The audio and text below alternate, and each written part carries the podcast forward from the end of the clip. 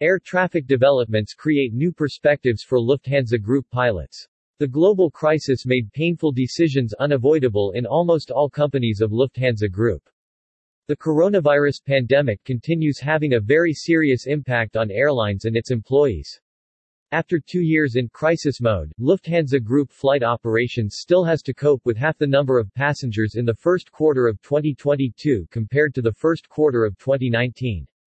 For captains, the crisis-related Lufthansa Airlines staff surplus has already been reduced in a socially acceptable way with a successful voluntary leave program.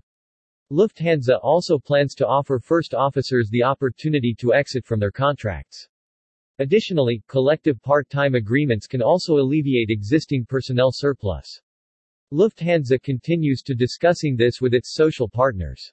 This means, Lufthansa Airlines will waive compulsory redundancies for cockpit staff.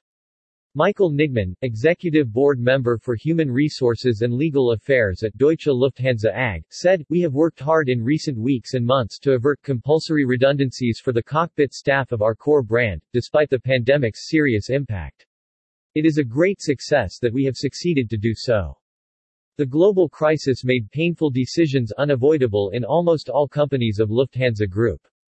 For example, passenger flight operations of Germanwings was permanently suspended. Some pilots were and can still be transferred to Eurowings until 31 March 2022.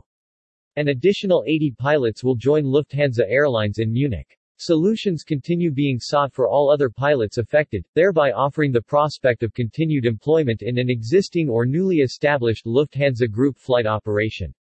For pilots 55 and older, Lufthansa Cargo offers a voluntary early retirement program. A remaining need for further reductions will be accomplished by a voluntary leave program designed to avert compulsory redundancies, including pilots not close to retirement age, or possible transfers to Lufthansa Airlines.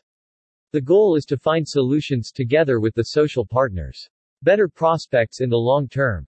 In the long term, the global recovery in demand for air transport will again lead to significantly better prospects for pilots, both within and outside the Lufthansa Group. For this reason, the Lufthansa Group's new flight school under the umbrella of Lufthansa Aviation Training will start training new pilots as of summer 2022. The theoretical part of the approximately 24-month training program will take place in Bremen or Zurich. The practical part will take place at locations in Goodyear, Arizona, USA, Grenchen, Switzerland or Rostock-Laage, Germany. In the future, training will lead to receiving an EASA-certified ATP license that qualifies for entry-level positions within and outside the Lufthansa Group. The goal is quality training and maximizing career prospects for graduates.